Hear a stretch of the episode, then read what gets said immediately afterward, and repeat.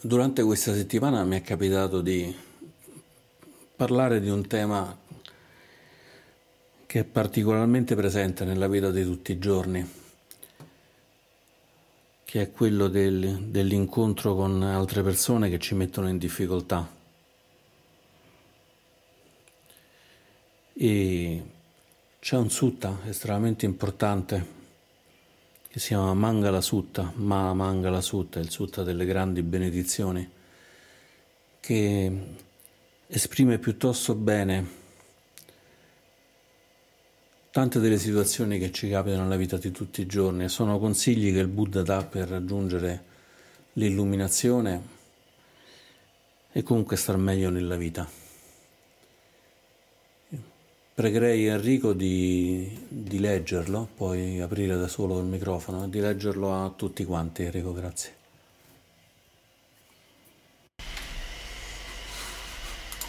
Mangala Sutta. Ho sentito queste parole del Buddha una volta che il Signore viveva nelle vicinanze di Savatthi, al monastero di Anathapindika, nel boschetto di Geta a notte fonda apparve un Deva, tanto bello e luminoso da far risplendere l'intero bosco. Dopo aver reso ossequio al Buddha, il Deva gli pose una domanda in versi. Molti Deva e uomini sono ansiosi di sapere quali siano le azioni benedette che conducono ad una vita di pace e felicità. Per, farò, per favore, vorresti indicarcele? Così rispose il Buddha. Non frequentare gli stolti, ma vivere in compagnia dei saggi e onorare coloro che ne sono degni. Questa è la più grande felicità. Vivere in un ambiente favorevole, avere piantato semi positivi e rendersi conto di essere sul retto sentiero. Questa è la più grande felicità. Avere la possibilità di imparare e crescere, essere abili nelle professioni o nei mestieri e sapere come praticare i precetti e la parola amorevole. Questa è la più grande felicità essere capaci di offrire sostegno ai propri genitori, avere cura della propria famiglia e fare un lavoro che dia soddisfazione. Questa è la più grande felicità. Vivere in maniera retta, essere generosi, essere capaci di dare sostegno a parenti ed amici e vivere una vita irreprensibile. Questa è la più grande felicità. Evitare di commettere cattive azioni, evitare di cedere all'alcol o alle droghe ed essere diligenti nell'agire per il bene questa è la più grande felicità. Essere umili e gentili, mostrare gratitudine, essere paghi di una vita semplice e non perdere occasione di imparare il Dhamma. Questa è la più grande felicità. Perseverare ed essere aperti ai cambiamenti, avere contatti regolari con i monaci e le monache e partecipare alle discussioni di Dhamma. Questa è la più grande felicità. Vivere in maniera scrupolosa ed attenta, comprendere le nobili verità e realizzare il Nibbana questa è la più grande felicità. Vivere nel mondo con cuore non turbato dal mondo, liberati dalla sofferenza, in pace. Questa è la più grande felicità.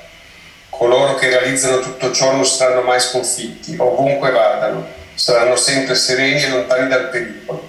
Questa è la più grande felicità. Grazie Enrico, bellissima lettura. Come vedete il Buddha mette sullo stesso piano sia cose molto spirituali, ad esempio ascoltare il Dhamma, con cose estremamente pratiche, ad esempio essere felici del proprio lavoro. In questo tutto non fa una grossa differenza fra il mondano e il sovramondano, perché per raggiungere il sovramondano abbiamo bisogno comunque del mondano, non possiamo vivere in un mondo così dentro una nuvola iperboreo in cui abbiamo abbandonato tutte le esigenze del corpo, tutte le esigenze delle relazioni. E fra tutti questi, questi versi, fra tutte queste strofe, ce n'è una in particolare che è quella che mh, mm, volevo utilizzare per introdurre questo tema, che è quella dove dice non frequentare gli stolti, ma vivere in compagnia dei saggi. Onorare coloro che ne sono degni. Questa è la più grande felicità. Questi versi sono stati utilizzati molto, vengono utilizzati spesso per, per dare un consiglio ai praticanti, che è quello di evitare di frequentare persone che appunto sono stolti, creano problemi, e invece di scegliere frequentazioni che possono essere più adatte a, a dare cibo, cibo al Dhamma. E quindi ad esempio piuttosto che persone con cui non è possibile parlare di spiritualità, parlare di benessere non soltanto quello fisico, ma invece cercare degli amici, degli amici di Dhamma, i cosiddetti amici spirituali, Kalyanamitta, con cui è possibile appunto discutere e parlare di Dhamma, che è una cosa che fatta con i monaci e le monache eccezionale ed è per questo che noi abbiamo questo rapporto continuo con i monaci e le monache, anche se non li vediamo, sappiamo comunque che quello che facciamo con il nostro gruppo è conosciuto dai monaci e alle monache, abbiamo comunque dei gentili, dei gentili consigli da parte del Sangha.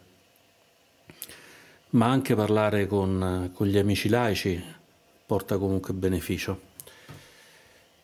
Però non è tanto questa parte del, del Dhamma che, che, è più complicata, quanto piuttosto cosa faccio con un amico, ad esempio, che mi maltratta. Io gli faccio delle cose belle e poi invece lui mi risponde con, con parole scortesi, con un'aggressione. Cosa faccio con questa persona che mi rubacchia le cose per casa? Cosa faccio con questa persona al lavoro che mi crea continuamente problemi e mi rende la vita decisamente più complicata.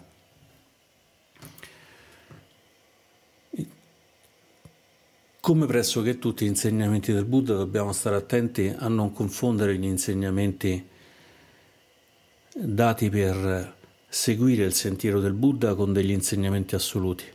Quando il Buddha dice non frequentare gli stolti, non dice non frequentare gli stolti mai non frequentare gli stolti per tutta la tua vita, non frequentare gli stolti in nessuna occasione.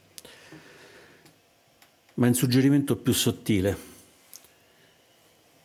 perché nell'insegnamento del Buddha è tutto permeato dalla compassione, da riconoscere il dolore, riconoscere anche il dolore degli altri, è permeato dalla gentilezza, dalla gentilezza amorevole, per cui anche persone fastidiose, odiose, possiamo comunque almeno evitare di odiarli, almeno evitare di, di esserne insofferenti.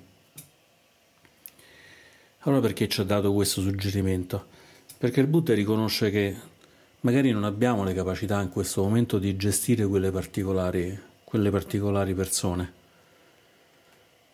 Per cui non solo magari avere rapporto con quelle particolari persone che sono, come utilizzato nel termine, stolto, questo è un termine, un termine pali che in realtà vuol dire tante altre cose, vuol dire giovane, inesperto, ignorante. Sotto diciamo è come, come al solito è una buona, una buona tradizione. Il termine in pali è balo, che vuol dire appunto giovane, inesperto, ignorante o anche sciocco, anche sciocco, anche folle, sono quelli tutti quanti i gradi di, di, questo, di questo termine utilizziamo sciocco per avere un termine in italiano. Allora, se incontrare questa persona è una cosa che noi non sappiamo gestire, non sappiamo ancora gestire, possiamo scegliere di metterlo un momento a freno.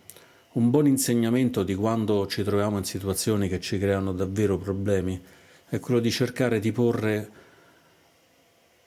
un piccolo spazio fra noi e questa cosa che ci crea problemi, di fare un piccolo passo indietro. Ma il Buddha non ci dice abbandona per sempre questa persona. Il Buddha ci dice fai un passo indietro, allontanati dallo stolto. Poi nel tempo crescerai spiritualmente, crescerai con la capacità e l'abilità, i mezzi abili di poter parlare con tutte le persone. Allora potrai di nuovo incontrare quella persona, potrai di nuovo incontrare quell'amico, quel familiare che adesso ti crea problemi e a quel punto però avrai i mezzi, i mezzi abili per essere d'aiuto all'altra persona e per essere d'aiuto anche a te stesso. Finché non hai questi mezzi è inutile è inutile che ci stai vicino, ti crea più problemi che,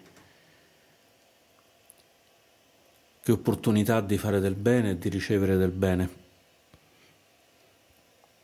Per cui l'attenzione in questo caso non è tanto, non è tanto quella di allontanare perché uno sciocco è sciocco e va abbandonato, quanto perché stiamo facendo una pratica, una pratica spirituale che è quella di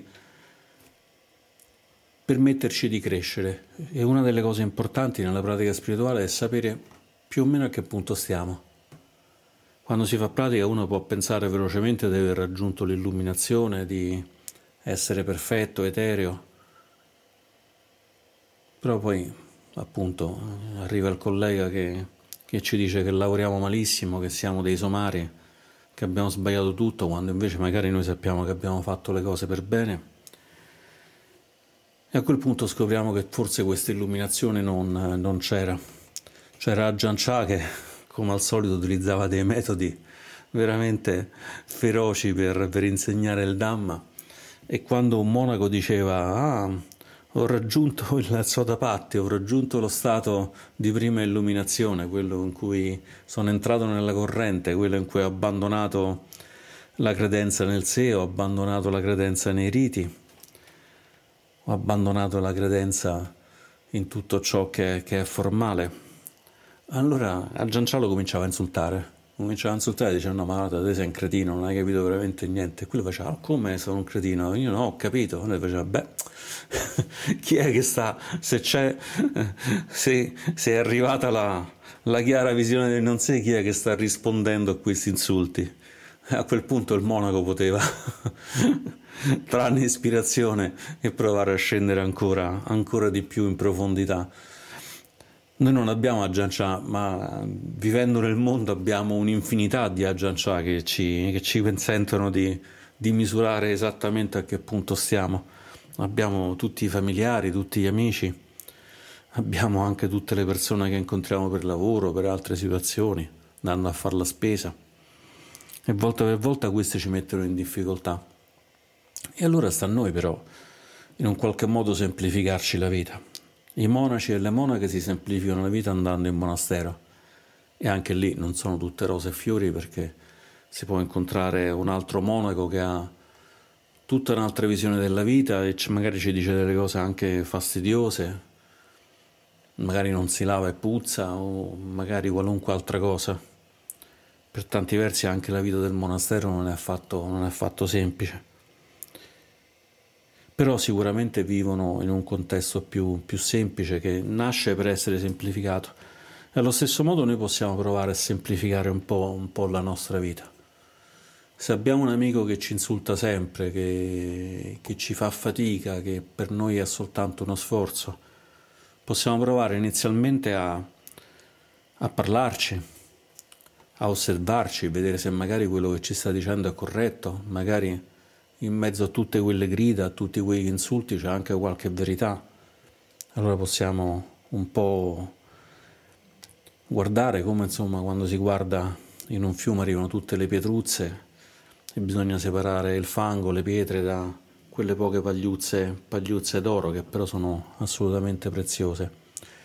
Se non riusciamo a fare questo lavoro, se è possibile, proviamo semplicemente a, a mollare un po'. Per un po' permettere a questa persona di, di vivere per proprio conto e noi di vivere per proprio conto. E se vediamo invece che c'è qualche persona che ci, ci ispira, che ci consente di, di, vivere meglio in modo più sereno, allora magari cambiamo avendo più rapporti con questa persona, così come andiamo al monastero a trovare un monaco o una monaca, proprio perché riconosciamo che è più saggio o più saggia di, di noi. E in effetti che cos'è questa cosa del saggio? Ci sono molti, molti sutta in cui il Buddha dice queste cose, fa molto spesso questa differenza, spesso fa la differenza fra coloro che sono addestrati nel Dhamma e coloro che non sono addestrati nel Dhamma. Ce ne sono un'infinità di sutta in cui il Buddha dà questa differenza, chi ha ascoltato il Dhamma e chi non ha ascoltato il Dhamma e altri in cui esplicitamente invece parla dello sciocco e del saggio, E lo sciocco e il saggio qua lui come lo descrive? Innanzitutto lo sciocco è colui che non rispetta i cinque precetti, che non si comporta bene né con il pensiero né con la parola e né con le azioni del corpo. Che vuol dire non si comporta bene? Che non segue i cinque precetti. E quindi sarà una persona che magari uccide, che mente o utilizza la parola in modo scorretto, aggredendo appunto che prende delle cose che non gli sono state donate liberamente, che ha una cattiva condotta sessuale, ad esempio forzando delle persone al sesso, o che fa uso di bevande o di sostanze che gli riducono la consapevolezza, per cui diventerà ancora più facile agire in modo scriteriato. Il Buddha ci dice non è che bastano le azioni, lo sciocco fa questa cosa a tre livelli, lo fa nel corpo agendo, lo fa con la parola parlando e comunicando e lo fa anche con il pensiero. Quindi il Buddha dice osservate attentamente tutti questi livelli, osservate quello che fate, osservate quello che dite e osservate anche in profondità quello che pensate, perché da lì poi che è ritroso scaturisce tutto quanto il resto. Il Buddha dice anche che lo sciocco è quello che fa danno mentre il saggio non fa danno. Qui dobbiamo sempre pensare che l'orizzonte del Buddha non è tanto la vita quotidiana quanto la liberazione, la liberazione dalla sofferenza. Quindi non è tanto in ottica di lavoro meglio, lavoro peggio, sto bene con questa persona, sto male con questa persona in modo istantaneo, quanto che beneficio posso io portare a questa persona, che beneficio questa persona portare a me in termini di essere liberi dalla sofferenza. C'è un punto che è particolarmente interessante in una dei sutta, cioè tutta una sezione dell'Anguttara Nikaya. L'Anguttara sono i discorsi numerici, quindi quelli sono organizzati con, con delle liste e qui si lavora molto sulle liste da tre, appunto diciamo prima pensiero, parola, azione, diciamo quindi prima di agire correttamente o scorrettamente con il pensiero, la parola e l'azione, ma c'è un punto anche molto interessante in cui ci dice che il saggio è quello che può anche commettere degli errori, può mettere degli errori, ma quando commette questi errori se ne accorge e riconosce che ha fatto questo errore il saggio è colui che quando riconosce un errore sa anche gestire questo errore. So di aver parlato male a una persona, so di averla aggredita, so che è arrivato il momento di chiedere scusa, di cambiare modalità di relazionarmi, di essere più attento al linguaggio, ad esempio. Quindi riconosce l'errore, sa come gestire l'errore una terza parte è abbastanza interessante che è quella in cui il Buddha dice il saggio quando qualcuno gli fa notare un errore lo ringrazia e ci bada. Quindi rimaniamo comunque aperti, rimaniamo comunque aperti al fatto che non ci conosciamo del tutto, non ci conosciamo così a fondo, tanto da saper riconoscere completamente quello che pensiamo, quello che diciamo e quello che facciamo. Per cui un buon amico, un buon amico spirituale potrà venire e dirci questa cosa che hai fatto non va bene, questa cosa che hai fatto ha creato sofferenza, ha creato sofferenza alle altre persone ma anche sofferenza a te. Ed è molto molto difficile non far partire in automatico la risposta del tipo ma che ne sai tu? Non è vero, io sono stato bravo, ho fatto tutto quello che dovevo fare. Allora una parte importante del nostro, del nostro percorso spirituale è quello di non rispondere in modo reattivo a queste critiche, ma provare a sentirle, provare a sentirle e poi analizzarle, magari sono veramente critiche infondate, però darci il tempo di osservarle, darci il tempo di, di vedere se la prossima volta che ci troviamo in quella situazione possiamo riconoscere che invece quelle critiche erano corrette e quindi cambiare modo di, di agire. E lo stolto, lo sciocco invece è quello che appunto non si accorge degli errori che fa, c'è molta poca consapevolezza in questo tipo di comportamenti e che quando si accorge di qualcosa che ha sbagliato non, non è capace di porvi riparo, non è capace di gestire questa situazione e che risponde malamente a tutte le critiche, anche quelle assolutamente ben fondate.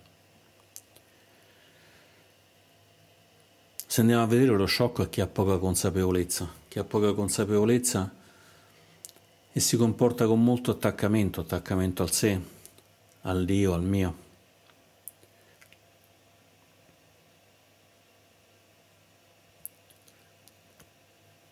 Il punto di partenza non è tanto quello che sto facendo porterà beneficio agli altri e magari anche a me, quanto questo sono io e questa è la mia opinione, questa è la, è la mia costruzione, che è una cosa talmente rigida che è come se camminassimo vicino a qualcuno che ha un'armatura con degli spuntoni, anche se questa persona non vuole farci del male, semplicemente stando in cucina con una persona con un'armatura, se ci sbattiamo ci facciamo male. E l'attenzione però in questo caso è di giocare sui due piani, perché finché non avremo raggiunto la piena illuminazione non saremo sempre saggi. Quando il Buddha dice che il saggio non fa mai danno mentre lo stolto lo fa, in quel caso il saggio è il completamente illuminato. Prima del completamente illuminato di danni ne faremo e ne faremo tanti.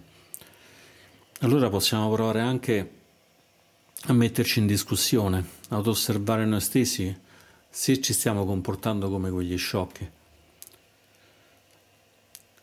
Quindi provando a osservare quello che sto facendo va bene, porta maggiore vantaggio alle altre persone o quantomeno non fa danni. Se riconosciamo che abbiamo sbagliato qualcosa possiamo provare a cercare il modo il modo di, di rimediare. Se non siamo capaci di trovare questo modo possiamo chiedere aiuto, riconoscere che non, non siamo isolati, non ci siamo solo noi, ma possiamo farci aiutare. E quando qualcuno ci commenta qualcosa, fermarci un attimo a osservare, cercando di non indossare questa armatura, questa armatura con tutti gli spuntoni del io faccio pratica e quindi sono nel giusto io medito, io sono buddista, io sono quello, io sono quell'altro e quindi sto nel giusto perché sicuramente ci siamo orientati nella direzione giusta. Ma se devo andare in montagna, la bussola mi dà la direzione, ma poi devo camminare lungo il sentiero, devo stare attento a non scivolare sul ghiaccio, a non mettere i piedi sui serpenti che stanno per strada a non finire su tutte le pietre che mi portano a valle, magari facendomi ruzzolare in un dirupo di 500 metri nel vuoto. E guardando spesso questa bussola, perché noi possiamo anche avere la direzione giusta, ma poi camminando lo sappiamo se andiamo in montagna che il sentiero ci porta un po' a destra, un po' a sinistra, alla fine perdiamo anche un po' l'orientamento. A volte si vede la cima della montagna, camminiamo un po' c'è un'altra vetta in mezzo, non vediamo più niente, stiamo completamente persi. Allora in quei momenti dovremmo ricordarci che abbiamo gli strumenti che ci consentono di vivere meglio, di vivere più, più sereni, che sono gli strumenti che ci ha fornito il Buddha. Cominciando con i precetti morali che sono un modo semplice, elegante, perché sono molto pochi, molto lasciati alla nostra interpretazione, alla nostra vita, un modo elegante per non far danni agli altri e nemmeno per far danni a noi stessi, una specie di cintura di sicurezza. E poi però lavorare ancora più sul profondo, lavorare sul profondo delle quattro nobili verità, riconoscendo quando c'è sofferenza, quando c'è insoddisfazione, riconoscendo quella che è la ragione di questa sofferenza e in questa insoddisfazione quando dico bisogna fare assolutamente così, c'è un io molto forte dietro a questo bisogna fare assolutamente così. Quando dico non posso tollerare questa cosa, riconoscendo che c'è un attaccamento molto forte, oppure quando dico questa cosa mi fa veramente schifo, riconoscere che ci sono delle avversioni che stanno in gioco e magari andare a osservare esattamente queste avversioni.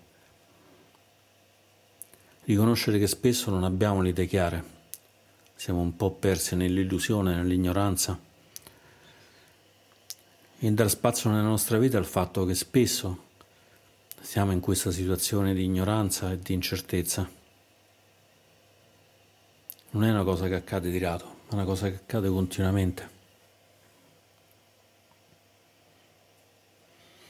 E poi con la gioia di sapere che comunque abbandonando questo attaccamento, questa avversione, questa ignoranza, possiamo raggiungere la piena libertà, che è la terza nobile verità, cominciare a spalare, a spalare la neve, a spalare il ghiaccio e camminare pian piano lungo quel sentiero che ci porta in montagna, che è veramente faticoso, fa male alle ginocchia, fa venire i calli piedi ma che poi quando arriviamo in cima è di una bellezza, bellezza veramente mirabile, veramente mirabile e questa bellezza poi la possiamo portare con noi in tutti i momenti, anche quando torniamo, torniamo a valle. E quindi io direi che conviene davvero leggere il Mangala Sutta e di sentire tutti questi, questi insegnamenti, insegnamenti fra l'altro richiesti da un Deva, da una specie di di Dio, un angelo che, che è sceso e ha detto al Buddha perché non ci dai qualche indicazione? Pensate alla situazione, non era una persona disperata che gli stava chiedendo, ma era un Deva, un Dio. Immaginate una persona che ha una vita che dura 5 eoni, 10 eoni, dura un miliardo d'anni, che sta lì e che però si è accorta della propria insoddisfazione e quindi va a chiedere consiglio al Buddha, a un uomo, a un essere incredibilmente inferiore a quello che era il suo status. E fra l'altro spesso si sente che le donne non sono considerate, ma questo non è un deva maschio, ma un deva femmina addirittura, quindi dobbiamo portare grande come dire, apertura di cuore, grande, grande soddisfazione che questa, che questa Deva, questa signora Deva, si è presa la briga di andare a interpellare il Buddha con, con questa richiesta il Buddha ha dato queste, queste risposte mirabili che possono veramente essere utili. È talmente utile che al monastero c'è una specie di pieghevole con questo monastero intendo il Santa Cittarama, c'è una specie di pieghevole con il Mangala Sutta per cui uno se lo mette, se lo può portare dietro in mezzo a un libro per ripassarselo continuamente. Sicuramente vale la pena anche di imparare, di impararla a memoria. In tutto questo quindi possiamo prendere spunto per cominciare un po' a depurare anche la nostra vita, a togliere almeno per il momento le persone che, che non ci servono e che ci creano soltanto fastidio e magari invece scegliere amici, amici che ci aiutano in questo nostro, in questo nostro percorso. E quando non possiamo farlo, riconoscere che questa è la situazione e che dobbiamo comunque accettare questa situazione sapendo che però anche dietro questa sciocchezza, stoltezza, c'è dietro molta ignoranza e quindi sviluppare anche in questo caso la compassione verso queste persone e sviluppare anche la compassione quando siamo noi gli sciocchi, gli stolti. Però la compassione è soltanto un pezzo, perché la compassione va condita con la saggezza, compagna. Per cui noi possiamo provare compassione, ma poi dobbiamo agire. Il sentiero del Buddha è un sentiero attivo, non è un sentiero passivo. E a quel punto quindi cominciare pian piano noi a, a purificare la nostra, la nostra mente, a purificare il nostro cuore, appunto comportandoci bene nei pensieri, nelle parole, nelle azioni, osservando se quello che stiamo facendo fa danni e se l'abbiamo fatto facendo qualcosa che vada a mitigare questi danni perché inevitabilmente succederà. E ascoltando quello che ci dicono i nostri amici, i nostri amici veri, ma anche magari perfetti estranei che ci fanno delle critiche. E togliendoci questa corazza possiamo a quel punto semplicemente cominciare a cambiare. Questi sono percorsi che sono lenti, non sono percorsi da un momento a un altro anche nelle storie zen quando l'allievo magari vede l'acqua che esce da una tazza e si illumina o riceve un colpo di zoccolo sulla testa e si illumina, tipicamente dopo che c'è stato un lungo percorso, un lungo percorso di meditazione e di osservazione, a meno che uno non sia così fortunato, come spesso si dice nel canone, che aveva soltanto un po' di polvere sugli occhi e in questa vita gli serviva soltanto una piccola spinta per illuminarsi. E che noi siamo come queste fortunate persone, come era Sariputta, con solo un po' di polvere sugli occhi, o che invece sugli occhi, come diceva la mia professoressa di greco, abbiamo gli occhi foderati di prosciutto e le orecchie di salame, come senz'altro era la mia, la mia condizione prima di, di cominciare a praticare il Dharma. Sappiamo che è un percorso che comunque inevitabilmente ci porterà alla più perfetta serenità, alla serenità perfetta del nirvana, dell'estinzione di tutte quante queste, di queste fatiche al niroda.